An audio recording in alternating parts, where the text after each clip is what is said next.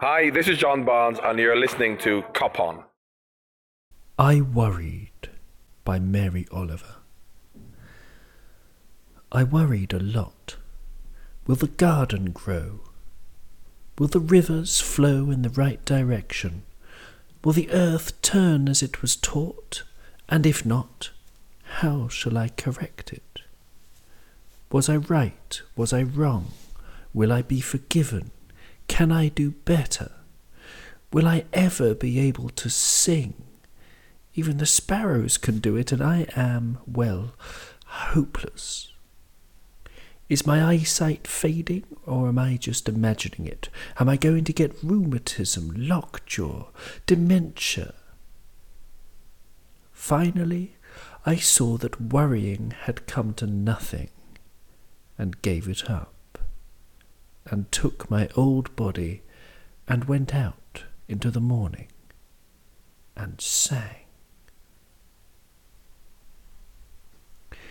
Welcome to Cop On Podcast, you wonderfully wiggly echinococcus. My name's Owen, and I'm delighted to have you with us. You can block us on Twitter at Cop On Podcast. You can send us your scanned tax returns to coponpodcast@gmail.com. You can float like a butterfly to patreon.com/Cop On Podcast if you'd like to sponsor us for as measly an amount as $1 per month. Or you can graffiti Cop On in massive 10-metre letters onto your most local Roman ruin. Thank you so much. Enjoy. Okay, I'm so very, very happy. So really, absolutely, really thrilled and chuffed that Fergus is back from Portugal and Ryan is back from Liverpool. It's lovely to have you here. Fergus, welcome back. It's been a long while. How are you feeling after yesterday's results? Because, Liverpool are, fabulous, aren't they? Yeah, obviously it's been a bit of a break. I thought I'd give a lot of other people a chance, and it's been great to hear the other contributors on the podcast. But how am I feeling after yesterday? Well, I was very, very confident going into the game. I don't know why. I didn't get with the general vibe that Leicester were scary or dangerous or would be a difficult match, I think I said to you on a text last week that, or during the week, that we would win 4-0. You were surprised by that. And in fact, it turned out to be 3-0. The XG had about a 4-2 scoreline on it, but I think we could have won 6 or 7-0. Bobby hit the post twice. So yesterday's game, we'll come on to that, of course. But by 60 minutes, even by 30 minutes, it seemed over with the second goal. But by 60 minutes, everyone was going through the motions. Leicester had shot their load. They couldn't do any more, and Liverpool were just totally in control. So. For me, totally expected results. And it's great. The season is going to be a grind. I feel really sorry for the players. There's that old debate, they earn so much. But come on, playing every 3 or 4 days and traveling, it's an incredibly demanding schedule, and how tough those games are. So overall, I'm just really grateful to Klopp and the team for doing so well so far. That's a lovely answer, and yes, I don't mind admitting it at all. I was very nervous coming into this one. We'll talk about it in a bit more details very soon. But Ryan, how are you? I'm sort of buzzing. I'm still really buzzing from yesterday's win. Yeah, I'm the same. I wasn't quite as confident as Fergus, but I think I was somewhere in the middle between the two of you, because the second I saw the team sheet, really, I felt that we had a really strong chance of getting the win. But I do respect the quality, particularly of Jamie Vardy in that Leicester side. And I'm over the moon with the result that we got. And more than that, the performance that we put in, which we'll come to in a little bit. But yeah, I feel great at the minute. Great stuff. Well, just before we make like a cormorant in the pond with fish and dive and swoop right into it, I want to start with a few questions from the listeners. I'm going to go to you, Fergus, first. We've got a question coming on Twitter from Nigel Cody, and he asks if we can assess and compare the attitudes of Bob Paisley's team from 76 to 83, Joe Fagan's team 84-85, the Dalgleish team 85 to 91, with Jurgen's team. And, you know, can we make many comparisons between those teams and the current one? Yeah, that's a really interesting point. I suppose just to make it as short as possible, because obviously you could write a book on that. Someone could write a book on that, and it would take a lot of research. I suppose my first observation there with respect to the question is that I think Bill Shankly was the real architect of the Bob Paisley team. And in many ways, Shankly probably doesn't get, I mean, okay, maybe I'm stretching it a bit. Maybe he doesn't get as much credit as he should. Part of the reason is that Paisley won all the trophies. Paisley was Shankly's assistant. Paisley won, but really it was Shankly who built the team, built the club, built the culture of the club. From a second division side to the best club side in Europe and in England. And then likewise, Fagan carried on what Paisley and Shankly had done, and then Dalgleish carried that on with the famous boot room. Now, I suppose that the most obvious comparison would be, firstly, that in that time, which I do remember, I sort of came to be a Liverpool fan in the Paisley era, in about 78, 79 was the first time I started watching Liverpool. At that time, it seemed like the English league was less competitive, you know. We had Nottingham Forest popping up in 79, 80, winning two European Cups in a row, which is incredible.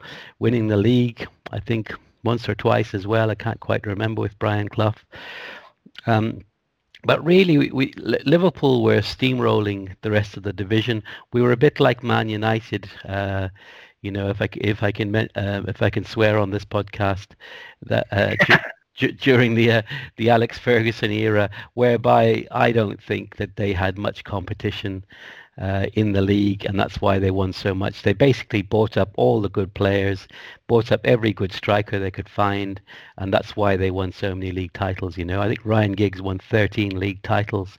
So Liverpool really, totally like a machine, they dominated that era with not much competition. So the final point I would say on that is that I think that Klopp is comparable to Shankly rather than to Paisley, Dalgleish and Fagan, because Klopp came in to a club that had lost its way, a club that has lost a lot of its culture. There was infighting amongst the fans. There was a lot of disenchantment. We'd had decades of disappointment. The club had lost its way. It had tried and tried with loads of different managers, you know, you can name them, some bad, some worse. And Klopp came in and rebuilt the culture. He identified the culture. He brought back the Shankly culture, and he introduced his own.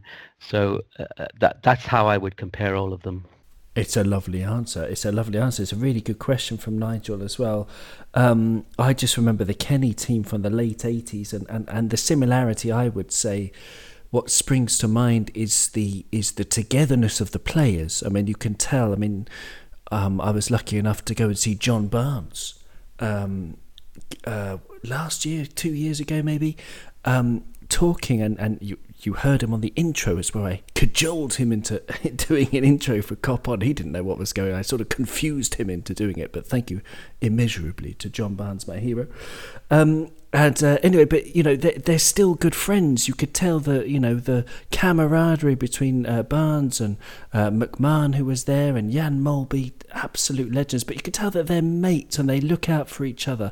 And that's the difference between this team and, a team with Gerrard and Carragher and things like that. I mean, remember Carragher, how he shouted at Dagon, to basically 50 times a match, for good reason, of course, but there's just some kind of camaraderie that's come back. That's what I would say. Do you have anything to add to this idea of comparing different mentalities, Ryan? I do. I think You both raised some really good points. There are really strong parallels to draw between Jurgen Klopp and Bill Shankly. I think there's a sense of a certain je ne sais quoi where Klopp just automatically has this cool sense of leadership about him that Shankly did. He's very quotable.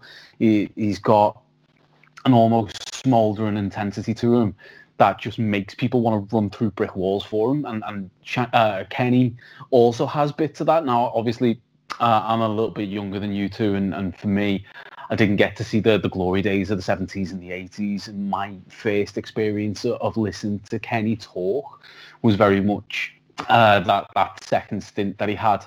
But even then, with Kenny, you get this sense of a measuredness of his words, and Klopp has that too.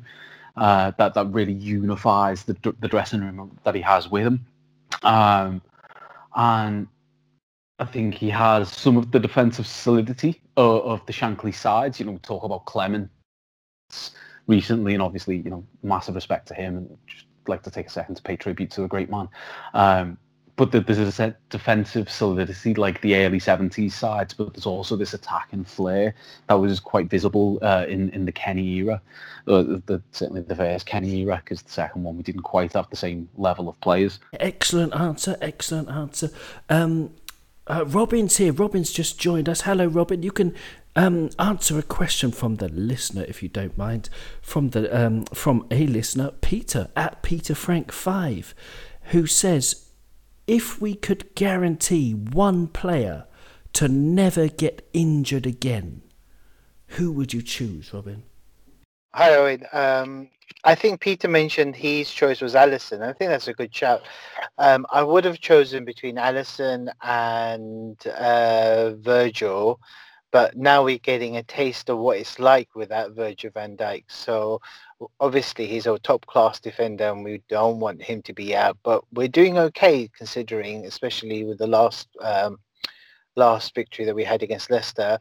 But when Alisson was out, the whole defence was shot. You could see what organisation and the calmness it does bring to the defence, and the drop-off is huge. As much as I like Adrian, he's been a good player for us, but it's not his fault. He's not an Alisson. There's no other player like Alisson. So I would probably say Alisson. There's a couple of times yesterday in the Leicester match when there was almost like a routine save that Alisson made look quite simple, but with other keepers, you have that fear that there might be a fumble, or that might parry it out into the 6-yard box for somebody else to come in, or he might not be so quick at coming off his line to clear that ball, or that pass out to the wings or the fullbacks might be a little bit loose, and the opposition can capitalize on that.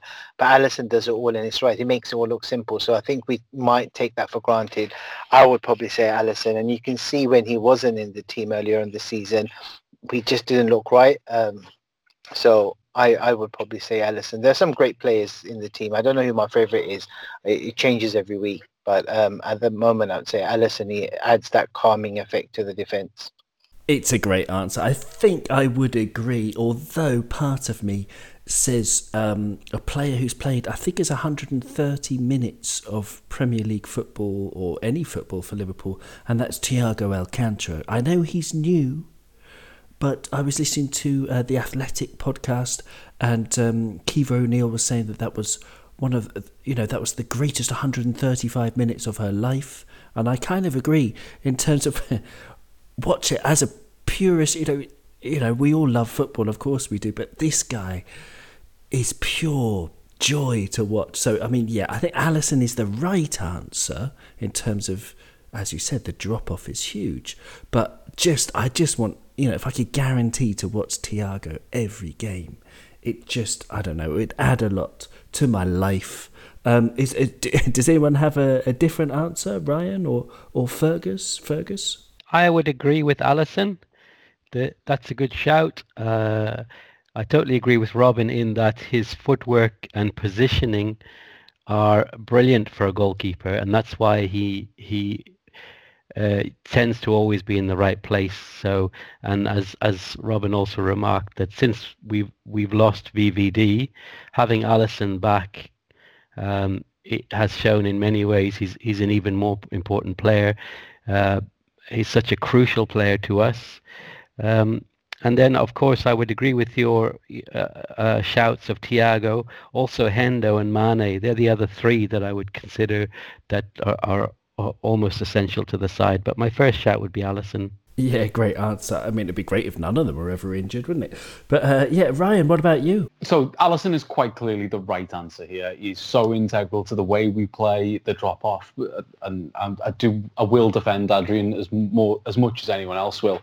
But the drop-off from Alisson to Adrian is massive. It's more than any other player. But for me, I'm going to pick a little bit of a more sentimental answer and pick Naby Keita because I just...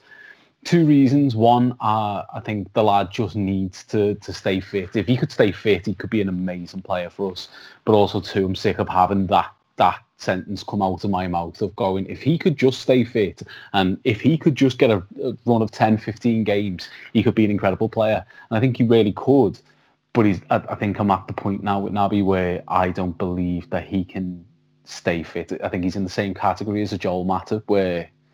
You just constantly worry every time he twists or turns that he's going to end up on the injury shelf again. Yeah, Naby, lad, it would be lovely to see him get a nice run in the team, wouldn't it?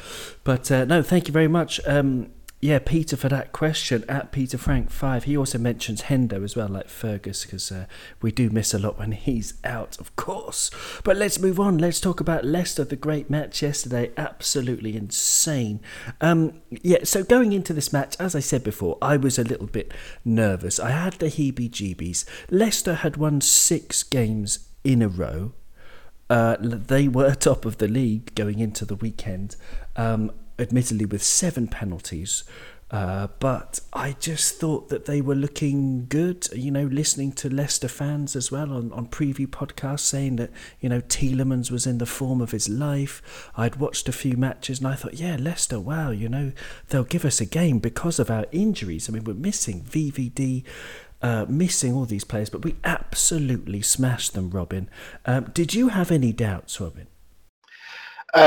A little bit. No, I didn't think we were going to lose. I just thought that we were in for a tough match. I think we would have, I personally would have grudgingly accepted a draw, although I never want a draw. I always want to win.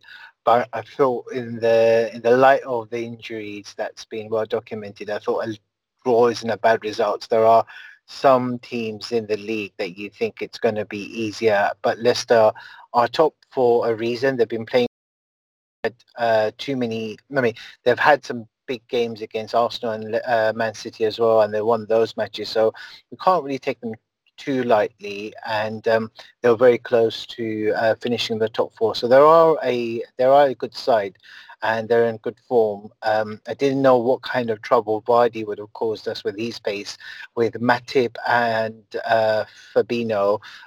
Well, as much as we like them, they're not known to be fast defenders, and especially with Fabinho coming back from a hamstring injury as well, that could have been tough for him to having to chase Vardy all over the place.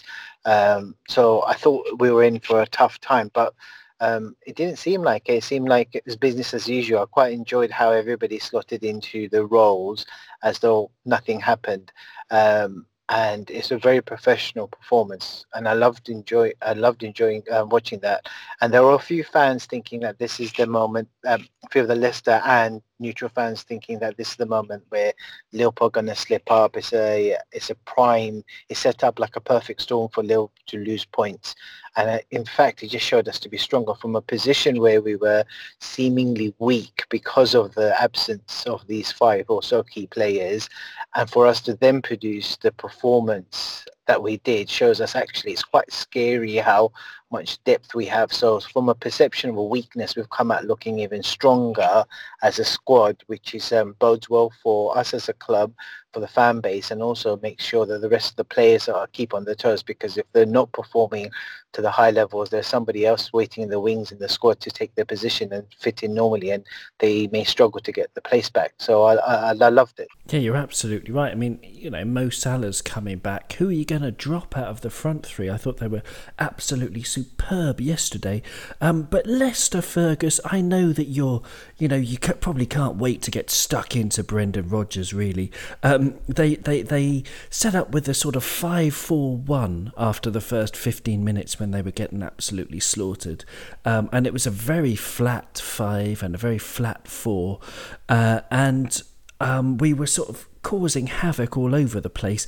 Leicester are going into this game, thanks to Josh from the brilliant Analysing Anfield podcast. He said that Leicester are 18th in the league in terms of shots created from open play. They don't create anything if it isn't a penalty. And, you know, are they secretly really bad, Fergus? Well, that's I've always, as you know, had serious doubts over Rodgers since his time at Liverpool.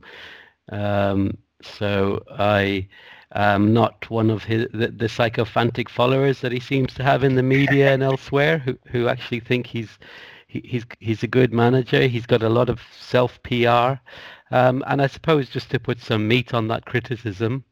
Well, I mean, let's start with yesterday's performance.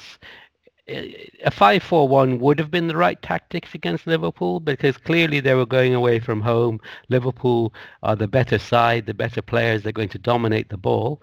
And what they had to do would be to play like they played against Man City a few weeks ago and sit back and absorb the Liverpool attacks, put plenty of men in the box, in the middle of the box, to cut out the crosses from the Liverpool fullbacks. As you know, Andy Robertson is a great crosser. Okay, we didn't have Trent yesterday, but we have Milner, who's also a great crosser when he gets forward enough.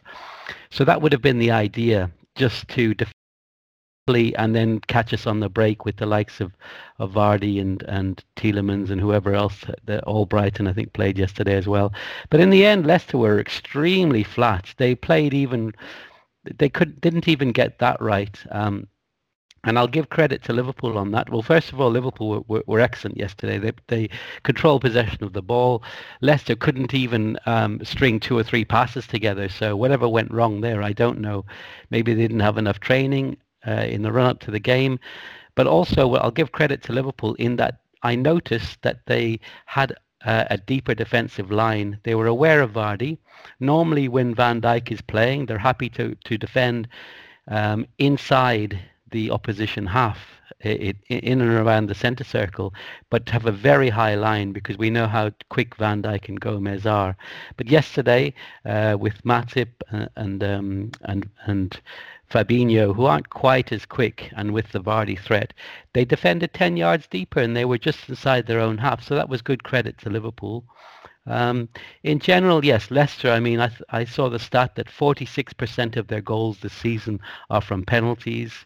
They tend to, Rodgers in general, my major criticism of him has been, up until this season, he's always been a possession-based manager, and it's all about passing the ball, and often they don't threaten.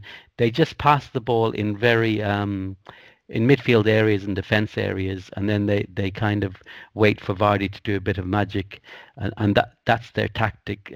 Rodgers has always been a possession-based manager, but lately I will give him credit. In the Man City game, he played on the break, and but yesterday, you know, I have to agree, Leicester did not turn up. But I also say as well that Klopp has got the hex over Rodgers, you know. Rodgers has got an inferiority compared to Liverpool, and I don't think, you know, he goes into games with Liverpool with any great confidence himself. That's why I was very sure we'd win. It's a great answer, absolutely. Yeah, Klopp versus Rodgers. It did look like you know, chalk versus cheese. You know, bratwurst. A fresh bratwurst versus a, you know, canned hot dog sausage, didn't it, Ryan? It was, you know, check out this stat by Andrew Beasley. I love this one. Every other team in the Premier League has lost more home games this season than Liverpool have lost in the last 3 1/3 seasons. The record is absolutely phenomenal. We broke a record that, you know, had stood since the 31st of January 1981, when Brendan Rodgers was 8 years old. and Jurgen Klopp was 13. And when you think about it, that home record it should be absolutely celebrated, shouldn't it? Oh, it's incredible. I think you compare it to some of the other records of this ilk. I think there's only really Chelsea that springs to mind for me at the minute. You go back to some of the records that we'd set previously that we've just beaten, and you look at that side and how strong that was, and I think it's a real testament, not just to the quality of the team that we have, but to the mentality. I know Jürgen calls us mentality monsters, and rightly so.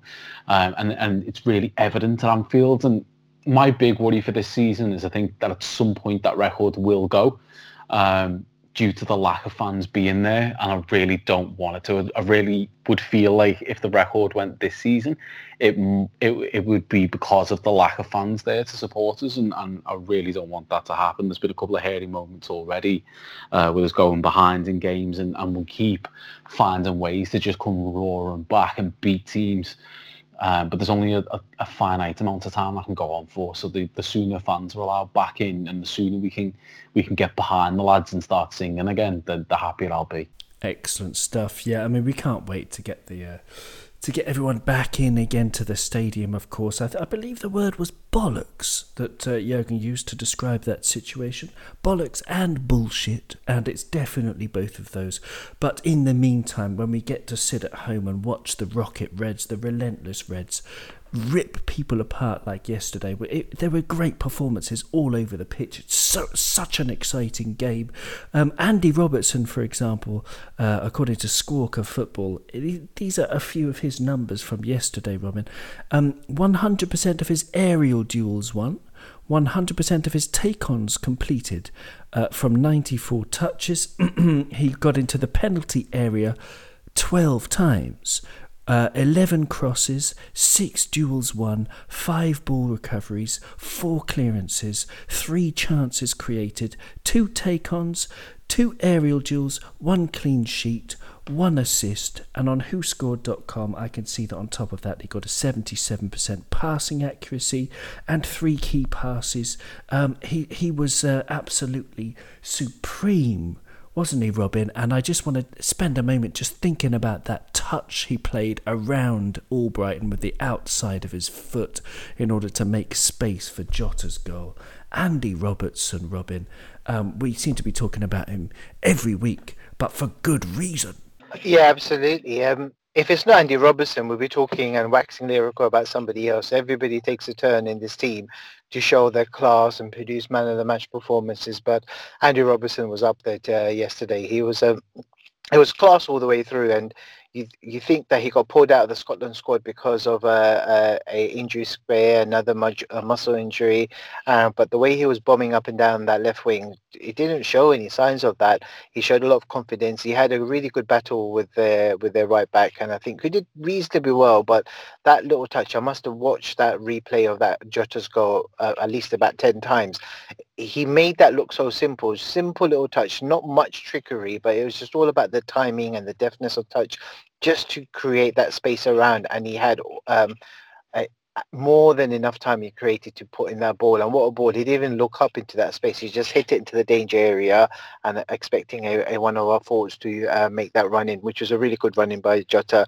But it was nice. It was reassuring to have a member of a regular back five still there, with the other three changing positions with Fab, Matip and Milner, and he didn't disappoint. I mean, he's just top quality. I don't think we're surprised anymore. We know how good he is, and the challenge he has with Trent to get the most amount of assists. He put in so many dangerous balls, and it's not just about the balls he puts in, it's the energy he puts down that flank and support with Mane he has to create opportunities, and the little pass that he plays inside, whether it's to Gini or to Mane, is always crisp, is always trying something. And with the crowd noises not being there, you can actually see when he's really groaning and disappointed in himself when that pass didn't come off, or if he's overplayed it. He always wants to do better, and you can actually feel that. So he's only, 24, 25 years old, and he seems so experienced and established in that role that it's the best left back for me in the world. I can't think of anybody else that does an all-round job Even if his defending qualities are good and he tucks in well to defend crosses when it's coming in from the our right hand side, it's everything about him is just a complete fallback in the modern era. Yeah, totally. I'm sorry to report that he's actually 26. So you know we've got one or two years less of him, but it's still, you know, there's a long way to go. Hopefully, touch wood, if he stays injury free with Andy Robertson, because he's really in the form of his life, and his life has been full of great form. The other defenders, James Milner coming in at right back, 34 years old, 2 tackles, 1 interception, 1 clearance, 1 blocked shot, 1 foul, because he loves a good foul, 1 assist, of course, the corner that Bobby nodded in late. But offensively, he had 1 shot, but 5 key passes, the most of anyone in the match. And I noticed that he played a lot of balls sort of between Fuchs and the left back, James Justin, and, you know, also between Fuchs and Johnny Evans at the centre of their 3-man defence, and he was causing a lot of trouble with the ball, and it was a consummate performance. Are you happy seeing him there at right back, or would you like to give Nico a chance and save Millie for midfield, Fergus? Because we're running out of numbers in midfield, right? Yeah, I'm very happy to see Milner there. Knowing Klopp as we do know him, he's very reluctant to throw young players in. And Nico Williams has shown flashes of quality, but at other times he's shown his naivety. And, you know, the Premier League and Liverpool play at such a high level that one foot wrong or one mistimed run or mistimed tackle by Nico Williams can cost us a game and cost us a goal. So knowing Klopp as we do, he puts Milner in, his reliable semi-captain or servant in there, and we always know, I mean, it must be a relief for Milner to be playing at right back, which is quite a familiar role with him, you know, rather than left back, because he used to be a right winger and right midfielder at Newcastle and Leeds. So right back, he's really a natural there, and he did brilliantly. But I also say that I agree with you that Andy Robertson was probably man of the match, maybe with Jota. You know, he started taking corners and free kicks. His crossing has improved a lot. And I was recently looking up his old YouTube when he was with Dundee. It was either Dundee United or Dundee. I like to think it was Dundee. But he was such a brilliant player with Dundee as well. What a star. He scored a lot of goals. He had the exact same ability and star quality as he has with Liverpool, and he was under 21 captain for Scotland. He's currently captain for the senior Scotland side, which have qualified for the Euros for the first time in decades. And I can see him, he's developing his leadership qualities as well. I can see him moving into being, you know, second or third Liverpool captain once Milner and a few others move on. So he's brilliant. And just to show how good the Liverpool scouting is, they actually identified Ben Chilwell, who's doing very well now at Chelsea and did so at Leicester. And even before he made his Leicester debut, I remember Liverpool made an offer for him over about £8 million. Chelsea wanted 10. Sorry, Leicester wanted 10. And Liverpool went in and got Robertson instead. But it just shows you how great the scouting is when they identified the 2 best left backs, definitely in England, and possibly 2 of the best in the world. So yeah, all good. Milner, as we know, is a winner, and also great to have him in the team. And also it was very interesting to see the James Milner door at the new training ground. So it's lovely to see that the club are paying tribute to him, and it must be a laugh for all of them to walk through that every day. Yeah, absolutely. I heard Graham Lascaux saying that he got given a door in the training ground, and it was the exit door. And that was quite funny. But anyway... but no, it's excellent. Yeah, Jimmy Milner, what a legend. Another guy who we don't know how long he's going to be in a red shirt for is Gini Wijnaldum, but he made his 200th competitive appearance for Liverpool. And on a list of players you talk about how many wins in their first 200 games for Liverpool, how many wins did they get? On this list of John Barnes, Craig Johnson, Ian Rush, Steve McMahon, Gary Gillespie, Alan Kennedy, Jorginho Wijnaldum is at the top of that list with 133 wins from 200 games. He's been absolutely phenomenal for us, and he was great again yesterday, shuttling, closing down space, and one of the big reasons why, as Fergus said before, Ryan, Leicester just couldn't keep the ball was Genie. What do you make of him and his performance yesterday? I thought he was absolutely fantastic. Going into the game, I was a little bit concerned about... I know you mentioned Tielemans before being in the form of his life, and I've certainly noticed that myself. I think he's a fantastic player, that Tielemans, but Genie was incredible. Obviously, he's got a very new midfield partnership in front of him with Naby Keita and Curtis Jones first half. Jones obviously being very inexperienced, Keita's in and out of the sides, and he just helped both of them. Wijnaldum, Henderson, Milner, they've all got this fantastic ability to see the needs of the team around them and to be able to compensate for the deficiencies of the players around them. You know, you see Henderson when he covers for Trent. You see Milner when he was playing in the side with Wijnaldum and Henderson when we had that so-called Brexit midfield where he'd cover for Robertson as well. And Genie was brilliant at doing the little bits of covering for Keita when Keita would do the things like bombing forward to pick up second balls. He does the things like sprinting 20, 30 yards pretty much all game, just sprinting 20, 30 yards there, 20, 30 yards here to block off a passing lane. And things like that go so underrated by a lot of fans, because they're not the attention-grabbing goals and assists that you associate with world-class players. And even with Genie Wijnaldum in a Holland shirt, I think the role he plays for Liverpool is much more reserved than that. And I thought he was absolutely brilliant yesterday in dealing with what is actually a really good midfield, a quietly really good midfield that Leicester have managed to get there in James Maddison and Yuri Tielemans. And even Papi Mendy, I think, is a really underrated player that they've got there as well. Just to hark back on James Milner, I thought he was my man of the match. I thought he was absolutely fantastic, particularly early doors. Leicester had quite clearly tried to isolate James Milner and get the young legs of James Justin 1v1 against them. And obviously that big age disparity between the two. You know, James Milner's old enough to be his father, and obviously he's not. But still, he absolutely took James Justin to school like he was his fucking daddy. It was great to see. Yeah, great.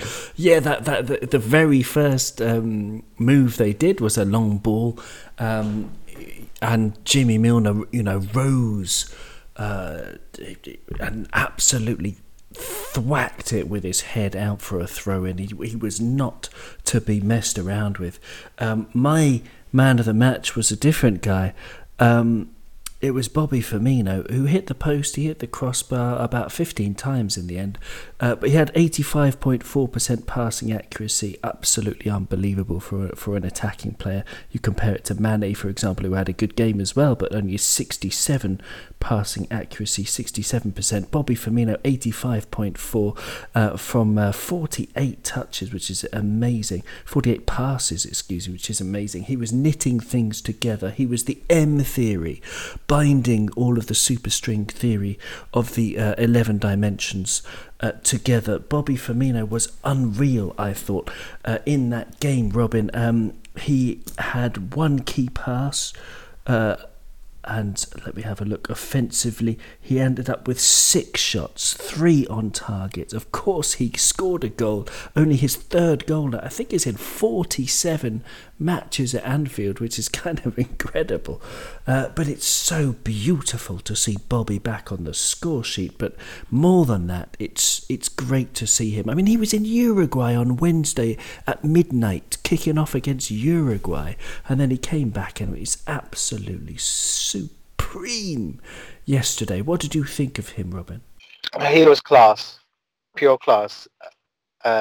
We we all of us Liverpool fans, we all appreciate what Bobby brings to the game and what he brings to the table. Some neutral fans, some outsiders, they don't always get to see all the Liverpool matches, so they may only judge him on the stats of assists and goals, which has dried up a little bit this year, but that's not his complete game. He enables others to do their business. So we all appreciate him, and it's nice to have him back on the score sheet again. I think he needed that. I think he needed that for his morale and his confidence. Not saying that it's he's a player that is playing badly, but all players thrive on that confidence and that, that having a good performance in, and they just needed that. It was evidence to see how much the team and the manager wanted him to score that goal, the way that they celebrated. Everybody came up to him, and that smile was amazing. He's got many more talent his things to offer Liverpool. So I was just really made up for him. He just, up until he got that goal, he felt as though he can't do anything more than what he's currently doing, especially when that ball ricocheted off the post and in and again, and the keeper just saved it. He just needed that break. It might be the turning point for him to go on a spree now. He's been having more goals for Brazil than he has for Liverpool, similar like to what Gini Wijnaldum's doing for Holland. So it's a bit strange that, but it was just a matter of time I'll get the goals. I'm just really happy for him. I think I was watching a Sky Sports feed for the match yesterday, and the goal that Bobby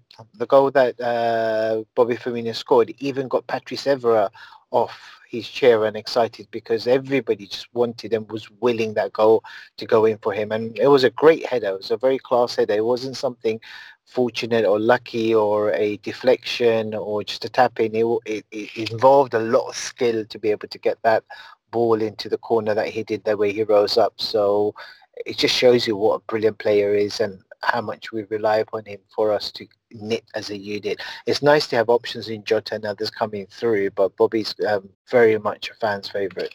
Great stuff. Yeah, Jota is coming through. Fergus, I haven't spoken to you about Diogo Jota. It's the first time you're on Cop On this season. It's absolutely wonderful to have you here. So what do you make of Jota, his impacts? I mean, you could talk about yesterday, his brilliant performance. You said he's probably man of the match with Robertson, or, you know, just in general. Go wherever you like with it. Diogo Jota. He's been absolutely magnificent. What surprises me, actually, when you look at him on the field, he's actually our biggest forward, you know. He's a big, strong, even though he's probably not more than 5'10" or so, maybe. But he's a big, solid lad, and he's much stronger than let's say bigger. He's a bigger unit than Mane, Salah, or Firmino. So, and when he gets the ball, he just charges at people. He frightens people. He takes them on. He bursts past them. And he's just so direct, so confident, so comfortable. Maybe it's really helped him playing in front of no fans. Who knows? I know he said he regrets not having the Anfield faithful, but I mean, he's just playing like totally fearlessly. And the great thing is he's introduced so much competition to all front three positions. So now. Bobby has to up his game, which, you know, he had a great game yesterday, as you say. You know, Salah will have to make sure his scoring boots are on, because Jota's scoring boots are on. And even Mane, you know, Jota can play in any of those three positions. So he's been absolutely brilliant, you know, and I don't know what metrics. I always admired him for Wolves, but and I often wondered why they didn't play more of him, but I didn't expect him to have this type of impact. And, you know, you just have to give credit to the FSG bods and physicists and all these types of people they have in the background who are looking at the underlying stats. They're not just watching games. In fact, I think it's Michael Edwards says that, you know, he prefers not to see a player before he signs them. I think it was Edwards. It was Edwards or one of the head of stats. You know, they don't look at footage of players. They look at the underlying stats, and they look at the stats that other people don't look at. And they've just picked up a real gem in Jota. Yeah, you're damn right. I've got a few stats in front of me here. When he was 21, that was his first season with Wolves in the Premier League after having got them promoted and being, by all accounts, their best player in their promotion season. After Wolves came up, he had 0.3 per 90 XG, 0.31 XG per 90 and 0.15 assists. And that went up when he was 22 years old last season. His XG for the whole season was 0.38, up from 0.31. And his expected assist was exactly the same, 0.15, over 2,284 minutes of Premier League football. So really, really good performance. But then this season, he's played just in the Premier League 7 games. He scored every time at home, of course, 4 goals. And his XG in 7 games is 0.53. And his expected assists is 0.27. So up from 0.31 to 0.38 to 0.53 for expected goals. 0.15, 0.15 and then 0.27 for expected assists. So he's absolutely improving. You can tell the difference, the Liverpool effect. We're making more chances and he's absolutely loving life. And we love having him, don't we, Ryan? Diogo Jota was absolutely terrific again yesterday. A danger every time he got anywhere near the ball. Yeah, he was. One of the things about not having fans in the ground is that guy's got a barn burner of a song as well. So it's really disappointing that we can't get to sing it for him because I think he's going to really, really enjoy it. Is it D-I-O-G-O? Is it that one? It is, yeah. But I think the fans are going to have a ball singing it. I think we're all going to have a really fun time with them. And I think, you know, I've been saying for a while that one of the things Firmino was missing was the fans singing a song, because that thing goes on for like ages. It goes on for like 5-10 minutes at a time in some games, and I think he really feeds off that, and it helps bring out the best. It brings out the best flicks and tricks from him. That there's potentially even more to get out of Jota when he's playing in front of fans, and if that's the case, then that's a scary proposition for any other club, and certainly other defences, I think. And you mentioned earlier as well about the idea of who comes out of the team when Salah can come back into it. And I think there's going to be so many games coming up. And Jota, one of the things I really like about him is how versatile he is. Like, we've seen him play on the left to great effect. We've seen him play up the middle to great effect. We've now seen him play on the right and be absolutely devastating as well. And I just think that you can bring him in for any one of that front three and he can be from the bench, or you can start him in any of those positions and he can be brilliant. I think he might in some ways be more versatile than anyone else in that front three, because he can play all of those positions really well. And I don't want to get too carried away so early doors, because once as a young boy did that with Al-Ahly Youth, and I still haven't forgiven myself for it. But I genuinely think he could be like as good, if not better, in terms of being an unsuspected,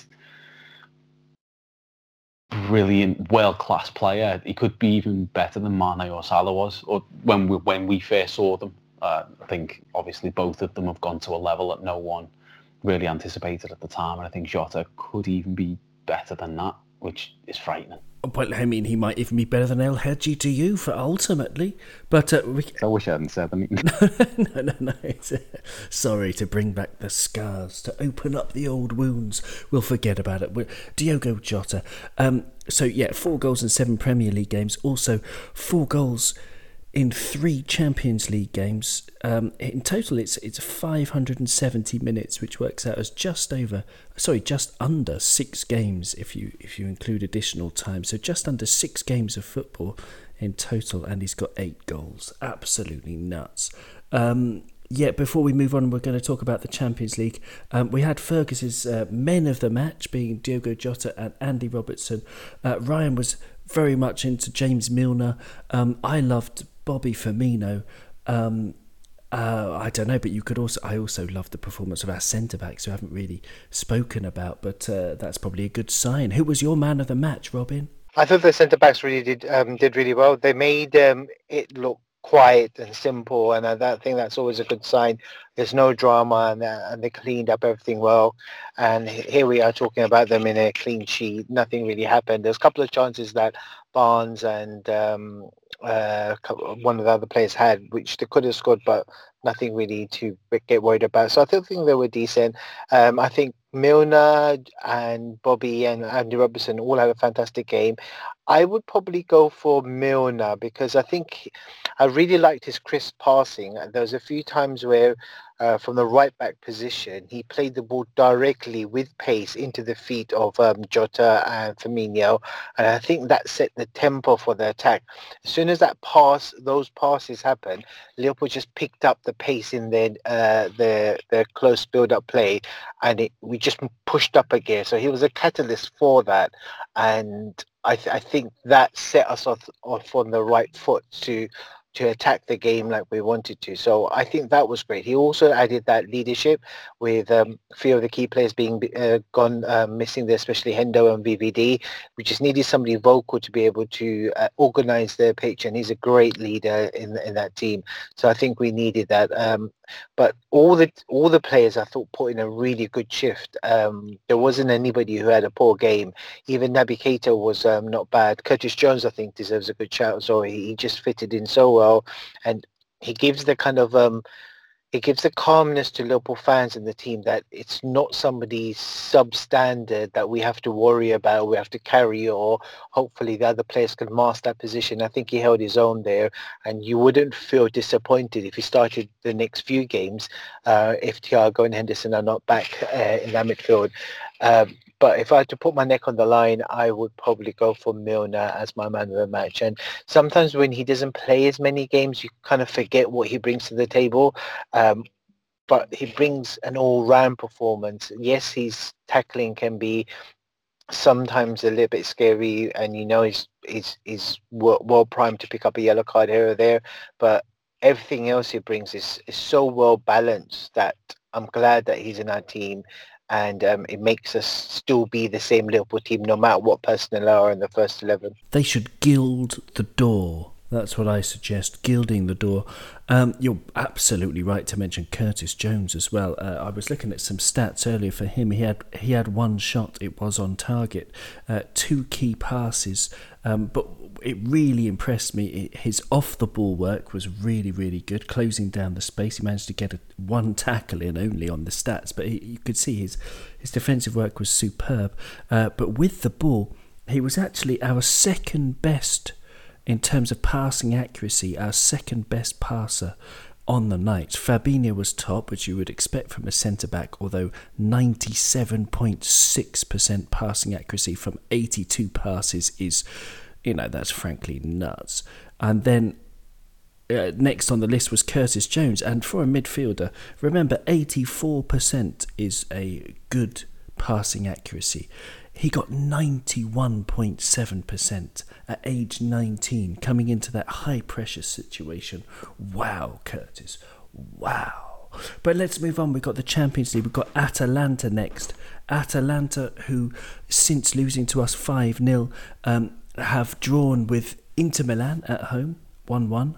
Atalanta were at home. And then away to Spezia, who's a team I don't know anything about, to be honest. They drew 0-0 on the weekend on Saturday with Spezia. I'll try and have a look where they are in the league. And they are 13th in the league. Well, there you go. But Atalanta, I was thinking about the team to pick before, to preview this match, and I'm not picking anyone. I picked Alisson, but no, I'm going to go Kelleher in goal, Nico Williams, Reece Williams or some other reserve defender. I'm putting Gini Wijnaldum at the back because Fab and Matic for me are not even travelling. Kostas Tsimikas at left back. My midfield three of Curtis Jones, he can go again, Clarkson and Kane, Div, Taki and Mane up front. You see where I'm going with this one, Fergus. I just say, just give it to them. Just, what's the point of even travelling there? Do you disagree totally? Yeah, I would not totally disagree, but I'd go a bit stronger than that. And just to remind you, I think the match is at Anfield. So We already played them. Oh, excuse me. Yes, excuse me. That does change things. Gosh, yes, absolutely. Terrible planning on my part. Who would you pick then, Fergus? Okay, well, you have to have the Brighton game in mind. And for me, of the two, considering the relative standings in the Champions League group and also in the Premier League, there's obviously much hotter competition, it seems, in the Premier League. We do have to wrap up the Champions League group, but I would take some risks on the selection on Wednesday in order to preserve some players for the Brighton game on Saturday, which is away, and it is at 12:30 in the morning, well, afternoon. As Klopp says, it's breakfast time, you know. Yeah, so getting down to Brighton, they probably have to travel down the Friday night. They're playing on Wednesday night late. They won't be back in Liverpool till Thursday morning, sort of dawn or whatever, when they get the charter plane back. So Thursday will be a rest day. Friday then just planning, probably have a training session and travel down to Brighton Friday night and stay in the hotel for the game the next morning. So it's a very, very tough schedule. So in terms of the team, I would stick Alisson in goal. I mean, goalkeepers luckily have relatively low attrition, so I'd keep Alisson there. He's our bedrock. But I would have an experimental or a makeshift back four. But I think because of the way that this season has gone, a lot of our players now have had 3, 4, and 5 games under their belts, including the Champions League, so we can play them.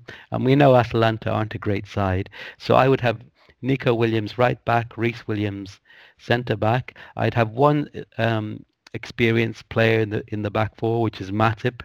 I'd play Matip again, and then Tsimikas left back to give Robertson a rest, because I think Tsimikas looks a good player. I would also play Fab in midfield to anchor between Jones and Gini. Jones and Gini and Fab can go again. And then up front, I'd play Salah, who's missed the last game, Minamino in the middle, and Jota on the left, because Jota's on fire. I mean, this is all assuming that Keita, Hendo, and Thiago won't be available, and it's also assuming that Milner, Firmino, Milner, Firmino, and Mane will be preserved for the Brighton game on Saturday morning. So it's a bit of a mix and match side for me, and I expect us to still, the way, you know, we beat Everton with a scratch side last season, and it's a system team now, and all the players know their parts. So I expect us also to beat Atalanta by 1 or 2 goals, even with that type of lineup. Great stuff, absolutely. What do you think, Ryan? I know I mentioned earlier, like before we started the podcast, I was joking around about starting Cueven Kelleher, but I think I will go a little bit stronger. I think we're right. Like, keepers don't tend to need that much rest because they don't do that much running. Although Alisson, to be fair, came pelting out of his goal at one point during the Leicester game, which more than anything by his speed. Yeah, did you see? He didn't even kick it out for touch. No. Every other keeper in the world, he played this sort of sliding chip. Yeah. Beautiful. Only keeper in the world that could have done that. So yeah, I'm playing him again. I think you're pretty close with your defence. I would go Nico Williams, right back, Costa Tsimikas, left back, Reece Williams, centre back. The question there is, who do you put with him? For me, I think I'm putting Fabinho. I don't think Matip can play 3 games in a week, and I want him there for Brighton. So yeah, Fabinho and Reece Williams. In the midfield, I'm going to go 4-2-3-1, by the way. So I'm going to put Gini and Curtis Jones in that midfield again, because I was really impressed by the way Curtis Jones, we've seen some of the flair moments that he's been able to produce, but what really impressed me about the performance against Leicester was his maturity. I wasn't convinced that he could be one of the 3 central midfielders, if you like, in the 4-3-3 that we usually play, and that performance really convinced me of the lad's tactical prowess. So I'll put him in with Gini, and then Taki Minamino in the 10. I think left wing Divock. For me, was Firmino. Firmino stayed on, so he's going to have to come off. So that'll be Jota. Shaqiri's not fit. Salah. Salah's tested negative for COVID. He didn't play at the weekend. He can play here, and we can hook him off at some point and bring in I don't know, maybe Thiago or Henderson off the bench for half an hour. See if we can't get some minutes into those two before they start getting, back into the Premier League proper, because that's where we really need them. And I think that side could just about be strong enough to see off Atalanta, and hopefully get qualification sorted. But even if even if we draw or heavens forbid lose, I think there's still enough quality in that squad, and I think there's enough games left in the group, obviously, for it to qualify easily. Well, yeah, I mean, it's a really good team. There you go. You've had two different teams, Robin, three different, excuse me, including mine, which is more experimental than Thomas Edison on acid. What would you go with, Robin? I think it's a good opportunity to give some of the other guys a game. I wouldn't disagree too much with Fergus and Ryan. I think they chose really good teams, and also we're a bit restricted to what kind of players we have, so I'd like to give Robertson a rest, so probably put Tsimikas. I'm not quite sure if Rice Williams is available. He was pulled up for the England team, so if he was there I'd play him. Obviously Nat Phillips isn't eligible. I put Nico Williams on right back, and I think putting Gini in the centre back is probably what I go for. I'd like to give Fabinho a rest, especially coming back from a hamstring injury. Just want to make sure that's fully rested for the period. The three wins in the Champions League are set up quite nicely, so it's not hectic and urgent to try and push for a win. And being at Anfield is usually a good sign for us. So Nico Williams at right back, Rice Williams if he's available, Tsimikas and Gini in the middle, midfield Jones, Jota and Milner, and up front I put Minamino, Salah. I think he's been well rested now, and he's been tested negative yesterday, as I mentioned. And the other one, I'm not sure. I think we don't have too many options, so I'll probably go with Divock. Divock's almost a forgotten man. He's obviously been a cult hero and the things he's done, but he just needs to be able to produce a bit more. But he's not been too bad when he's come on, so I think I'd give him a run out as well and rest Mane and Firmino for the next game, which I think is Brighton. That's probably my team, but I think it may change depending on who's available and who comes back from injury. If Thiago's more match fit, I'll probably give him a game and perhaps move Jota to the front three to take over from Divock. I think I'll go with that. It's a good team. You're rolling out the div. Absolutely. Why not? Great player. Well, in the current context, he'd be brilliant he'd start for most teams in the Premier League and possibly get 20 goals because he is lethal. We can give him that if you give him the chance. So our next match is then Atalanta, Brighton, Ajax, Wolverhampton, Midtjylland, Fulham, Tottenham, Crystal Palace, and all of that is in the next month. It's insane, Fergus. We're going to get more injuries, aren't we? But even if we do get even more injuries, Fergus, is anyone in this league going to stop us? I'd say no. I mean, looking at it, I've said from the start of the season, I can't see anyone finishing ahead of Liverpool just because of the mentality and the togetherness of the team. If this team wants to win the league, then they will, and I'm sure they do want to win it. I mean, look at Man City are a shambles. We could do a whole podcast on them, but that would just be. I suppose it's a bit obvious now where they're going. Their back four is a shambles. They can't really defend. But anyway, Spurs and Chelsea have had very good runs, but they have very difficult fixtures coming up in the next 5 to 6 games, both Spurs and Chelsea, and in fact, and also Leicester. We know Rodgers is a bottler. He bottled it with Liverpool in 14-15.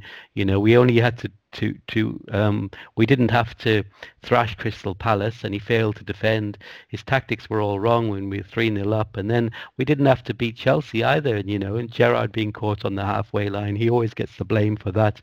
Whereas, would you think Klopp would leave one player on the halfway line being pressed with the ball and nobody behind him? I have never seen Klopp do that. So, Rodgers will always bottle it unless he improves as a manager with Leicester, so they're not going to be anything. So Spurs and Chelsea are probably our main rivals, but they're really going to be tested now over the 5-6 fixtures. And another really interesting thing, of course, which we haven't brought up yet, is that it was announced today that fans will be back to the level of 4,000 in a tier 1 area, which is obviously the COVID restrictions. I think Liverpool is currently tier 3, but who knows how well that might improve to tier 2 or T1. So I think if Liverpool becomes a tier 2 city, they can get 2,000 fans into the stadium. And if they can become a tier 1 area in terms of the COVID cases, then they can get 4,000 into the stadium. And that's the first game when that might happen. I think December the 3rd you're allowed fans in as long as you're a tier 1 area, but that may not happen for Liverpool. It's I can't remember who we're playing December the 3rd, but December the 16th we're playing Tottenham at home.